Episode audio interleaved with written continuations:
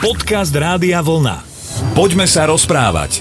Pekný dobrý večer, milí priatelia na frekvenciách Rádia Vlna. Verím, že máte za sebou fantastický deň, že sa vám vydarilo všetko, čo ste si na jeho začiatku naplánovali a že teraz už možno niekde s dobrým čajom v ruke alebo v rodinnom kruhu alebo niekde s blízkym, možno niektorí aj v aute na ceste domov nás počúvate a keď hovorím nás, mám na mysli Slava Jurka a Jana Sucháňa, to sú naše mená. Pekný večer, pozdravujem. Relácia sa volá Poďme sa rozprávať, no a tým, že vlastne dni sú stále kratšie a kratšie, tak už aj my sa sem z pravidla dopravujeme a dostavujeme tak, že je hviezdnatá obloha, že je takéto romantické večerné, aj keď chladnejšie počasie. Pozeráš niekedy ty, Janko, na oblohu cestou sem? Pozerám prvom rade na cestu, ale pozerám aj na oblohu, samozrejme, jasná, veď to od mala, od chlapca vlastne som obdivoval oblohu nad sebou, nado mnou a je to krása. OK, takže poď, ideme sa presunúť k oknu a ja sa ťa o chvíľku niečo opýtam.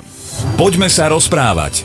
Tak už sme opäť pri mikrofónoch. Boli sme sa len pozrieť, či Jan Suchaň vie, kde je veľký voz. Musím povedať, že dokonale ovládaš tú hviezdnu oblohu. To je veľká medvedica, myslím, nie? Nie, medvedica to je iné. To je to, čo ti brúmka pod oknami.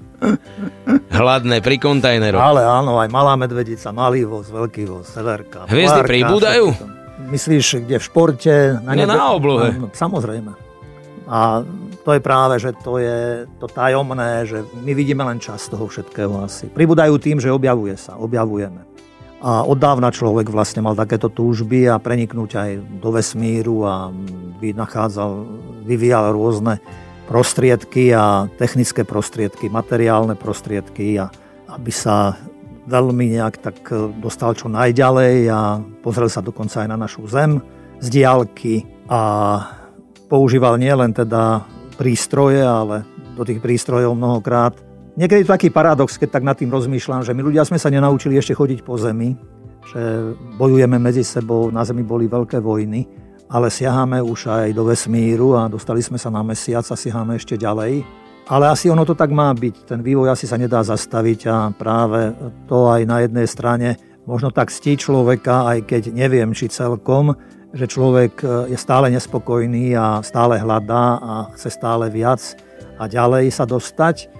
A preto, aby sa on dostal ďalej, tak e, človek neváhal použiť aj zvieratka k tomu, aby aby sa nejak tak prepracoval, zistil, aké podmienky sú povedzme už e, ďalej za atmosférou a či je tam možný život a tak. Takže si pamätám ako chlapec, že bola populárna napríklad e, lajka, tedy v Sovietskom zväze, ktorú poslali ako na obežnú dráhu. To bolo ešte tak, že práve preto si pamätám na to, že mi to bolo aj ľúto ako chlapcovi, keď podstate išla s tým, že vedeli, že sa nevráti, že bol to potulný pes v Moskve a predpokladali, že ten psík veľa vydrží, že má nejaké také v sebe zabudované už niečo aj voči chladu alebo voči teplu zase na druhej strane. A neviem už presne, ako skončila, tá skončila tragicky, no to chcem povedať. Ale boli potom aj e, iní psíkovia, veľká strelka, myslím, ktorí ktorí zasa úspešne sa vrátili na Zem. Bolo mnoho ďalších zvierat, ja neviem, žaby, myši, dokonca opice, ktoré takto boli vyslané do vesmíru. No až e, prišla tá chvíľa, kedy človek bol vlastne poslaný do vesmíru a si veľmi dobre pamätám na 12. apríl 1961, kedy kozmonaut Yuri Gagarin sa vrátil šťastne z vesmíru na Zem. Ja si dovolím, teda pokúsim sa v češtine, alebo vtedy to zo všetkých strán, a dokonca ešte, myslím, že ešte aj v dedine v rozhlase hrávali pesničku. Celý sviet slyšel tú správu TASu. Celý sviet zanechal hovoru. Celý sviet vyskočil od rozhlasu a zdvihol pohľady nahoru. Dobrý den, majore Gagarin. Tak sme se tedy už dočkali. Celý sviet šípil vám rudým vínem, lidé vám ze zdola mávali. Vyžiďte prosím na měsíci, vyžiďte mezi hviezdami. Co chceme všichni dneska žijíci, že přijdem brzo za vámi. Ja to tak zaspívať nedovedu, trémou se třese mi dneska hlas.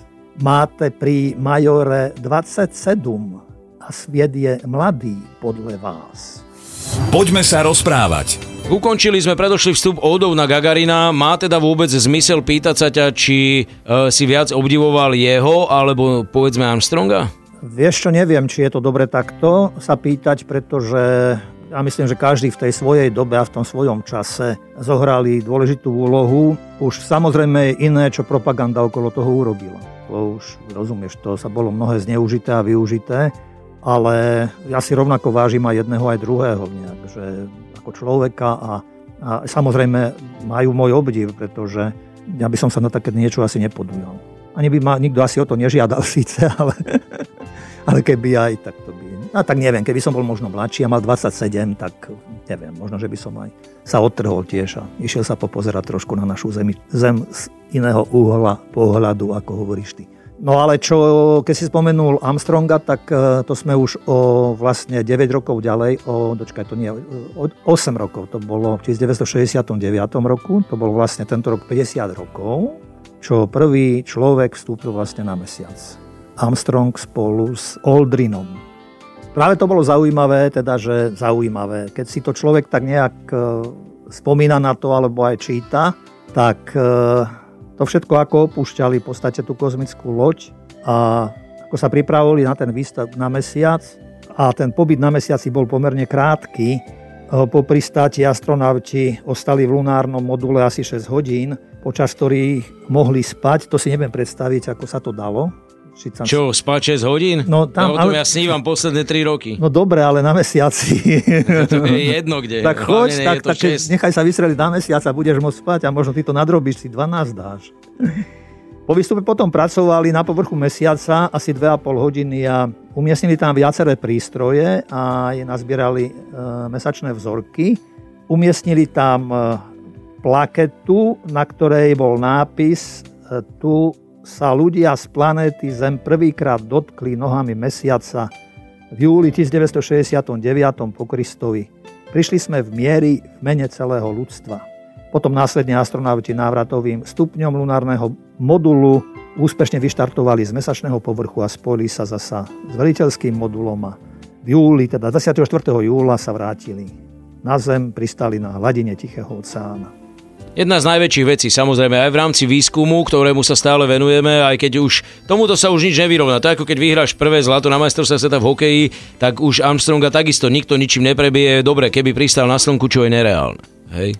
Tak ešte ale ďalšia cesta, isté sú ešte hovorím plány na Mars, pretože tam si myslím, že no, keby sa našla voda, tak isté, že sú tam možno aj podmienky pre život. Hej, ale zatiaľ sa nikde život neobjavil, len na našej planete Zem a treba si ju chrániť a vážiť. A nejak e, byť dobrými hospodármi na nej a v nej. Poďme sa rozprávať. V našich zemepisných šírkach bolo niekoľko a možno stále je ľudí, ktorí naozaj svoj život zasvetili astronómii a celému tomu bádaniu a výskumu. Mňa asi by hneď ako prvý nabehol Jiří Grigár, český astronóm, ktorý, a tu už vlastne smerujem k tomu, kde chcem asi dostať tento rozhovor, sa hlási bez problémov k rímsko-katolíckej viere a tvrdí, že není žiadny problém kombinovať práve tento vedecký výskum aj s jeho náboženským presvedčením. To znamená, že je jedným z dôkazov toho, že církev nemusí mať problém s astronómiou alebo s takýmto výskumom? U nás bol problém, ja si myslím, to, že my sme prežili to obdobie, ktoré sme prežili a kedy tu bol veľký boj proti viere a náboženstvu, ale keď sa pozrieš do iných krajín a tam tá kontinuita je, či aj viera a náboženstvo, veda a náboženstvo, to všade existuje a iste len zasa záležalo od ľudí a E, znovu mi prichádza na mysle, že mnohokrát možno aj tí veci aj u nás e, práve preto, aby sa presadili, tak e, v skutku možno boli aj veriaci ľudia, ale navonok sa tvárili ako, ako aj v iných oblastiach možno našej spoločnosti, že s vierou nechcú mať nič spoločné alebo nemajú. Takže až potom, keď sa zmenil systém, tak sa mnohí zač- zasa prihlásili a priznali. Ale to nebolo dobre, ja si myslím, že nejak deliť vedu a vieru, alebo stavať proti sebe. Nás v škole, keď ja som chodil do školy, tak mm, sa často hovorilo o tom, že viera a veda idú vedľa seba ako dve kolajnice. Hej, ale to tiež asi nestačí že ono asi treba e, spolu navzájom komunikovať a, a stretať sa a viesť dialog a pýtať sa jedných druhých, čo robíte a to, čo robíte, čo skúmate, je to mene života, je to pre život. Ja som to už iste aj spomínal tu na a toto stále platí si myslím, že tu sa nejak, e, pretože sme, sme na jednej lodi. A tu preto aj je taký silný, nechcem povedať, že tlak, ale vždy pri mnohých príležitostiach sa zdôrazňuje, že sme jedna rodina, či sme bieli, čierni, veriaci, neveriaci.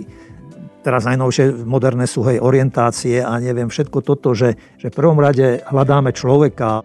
A keď si spomínal teda aj tých náboženských vedcov a veriacich vedcov, tak samozrejme, že kresťanstvo a viera a církev stoja pri týchto ľuďoch a Napríklad, keď sme spomínali astronautov, takže myslím, že zajtra, 16. je práve výročie, práve čo pápež Pavol VI prijal Armstronga, Aldrina a Collinsa ako u seba na návšteve a vlastne sa im prihovoril, ešte pokiaľ boli vo vesmíre, tak e, ich pozdravil. V anglickom jazyku hovorili im, pozdravovali ich, pozdravujem vás a žehnám vám, dobyvatelia mesiaca, tej bledej lampy našich nocí a snov. Svojou živou prítomnosťou jej prineste hlas ducha, hymnu Boha, nášmu stvoriteľovi a Otcovi. S našimi prianiami, dobra a modlitbami sme vám na blízku spolu s celou církvou Pozdravuje vás pápež Pavol VI. A potom, keď ich 16. októbra prijal na osobnej audiencii, ako som už spomínal, tak e, pápež Pavol VI pri hovore zareagoval práve na slova Nila Armstronga, ktorý po prvom ľudskom dotyku s mesačným povrchom, ktorý povedal tie známe, veľmi známe slova, malý krok pre človeka, veľký krok pre ľudstvo. Pápež s týmito slovami súhlasil a dodal, človek má prirodzenú potrebu skúmať nepoznané, spoznávať nepoznané, doteraz mal však tiež strach nepoznaného. A prihovorili sa im a hovorili im, že ich statočnosť premohla tento strach a prostredníctvom ich nebojácného dobrodružstva človek spravil ďalší krok k poznaniu vesmíru. Astronauti potom na záver mu darovali malé mesačné kamene a malú vatikánsku vlajku, ktorú mali pri sebe počas misie Apollo 11 na mesiaci. Poďme sa rozprávať. Zo pár kozmonautov sme dnes už spomenuli, ale Janko je jasné, že my nemôžeme odísť domov, keď hovoríme o vesmíre bez toho, aby sme nezmienili tých pár našich. Presne pár, čiže dvoch. O jedného ešte ako za Československa vlastne, Vladimíra Remeka, e, ktorý na, ešte na sovietskej kozmickej lodi Sojus 28 vyštartoval do vesmíru v roku 1978 ako člen prvej medzinárodnej posádky v rámci programu Interkozmos, kde veliteľom bol sovietský kozmonaut Alexej Gubarev a pracovali na palube orbitálneho komplexu Salut 6 spolu s jeho základnou posádkou, ktorú tvoril Jurij Romanenko a Georgi Grečko. A Remek mal úlohu, bol vo funkcii kozmonauta výskumníka, skúmal rozmnožovanie rias v podmienkach vesmírneho letu, teda v stave bestiaže a porovnával subjektívne pocity vnímania teploty s jej objektívnym meraním na povrchu tela kozmonautov alebo sledoval okysličovanie tkaní členov posádky Salut. Vrátili sa na Zem v marci 1978, 10. marca 1978, kedy pristáli na Zemi nedaleko mesta Arkalik v dnešnom Kazachstane. No a ďalším tým teda, ktorý patrí do tej dvojice, je slovenský kozmonaut e, Ivan Bela, ktorý 20 rokov vlastne po Remekovi e, sa dostal do vesmíru a tento let bol trošku tak aj vlastne už sovietský svet bol rozdelený a mal veľký dlh voči Slovensku a práve znížením tohoto, na zníženie tohoto dlhu voči Slovensku, tak bol uskutočnený práve aj tento let. Bolo to 20. februára 1999.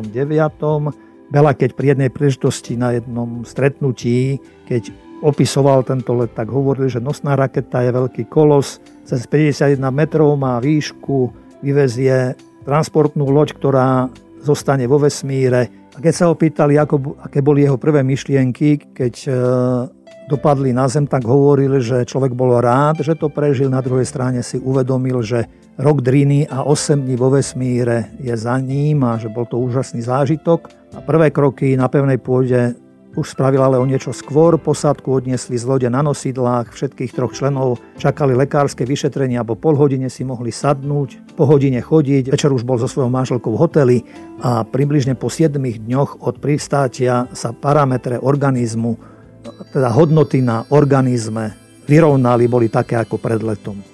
Takže to boli naši kozmonauti, no hovoril si o 20-ročnom odstupe, tak teraz to vychádza vlastne zase 20 rokov od Ivana Belu, aj keď ten už potom išiel nejakou inou kariérou a inou érou, ale tak neviem, či nám vôbec niektorá krajina momentálne dlhuje tak veľa, aby nás pustila zase do kozmu, takže nie je to boh vie čo a myslieť si, že budeme mať pravidelne kozmonautov, to asi nie je. Skôr tej tak nejde o to, nejde o to, ja si nemyslím, že by sa malo pretekať vo vesmíre, ako to bolo kedysi aj v tom minulom systéme. Ja si myslím, že ide predovšetkým o to, aby to, čo sa robí, a nech by to robil kdokoľvek, ale myslím, že teraz aj tak trošku tie lety akoby zastali, že, lebo tam to sme, sme zabudli spomenúť, že kým k tomuto došlo a k týmto úspešným letom tam zahynulo aj veľmi veľa kozmonautov, ja myslím si, že nejakých 22 No je to určite obdivuhodné, keď sa človek dokáže na to dať a letí takto do kozmu, ja neviem, či aby som nabral odvahu. Ja si nechám tú oblohu radšej tak, ako ju máme možno aj dnes večer, alebo ju máte vy dnes večer, plnú krásnych hviezd, budem sa na ňu pozerať z diaľky a z úctou k ľuďom, ktorí prispievajú k tomu, že ten výskum napreduje naďalej. A teraz konec koncov aj tak môžeme obidvaja vyštartovať už. Áno, a ideme za svojimi hviezdami. Presne večer. Ďakujem veľmi pekne za pozornosť, o týždeň sa na vás znovu budeme tešiť. Lučia sa Slavu Jurko a Jan Suchaň. Rádio Vlna. Hity overené časom.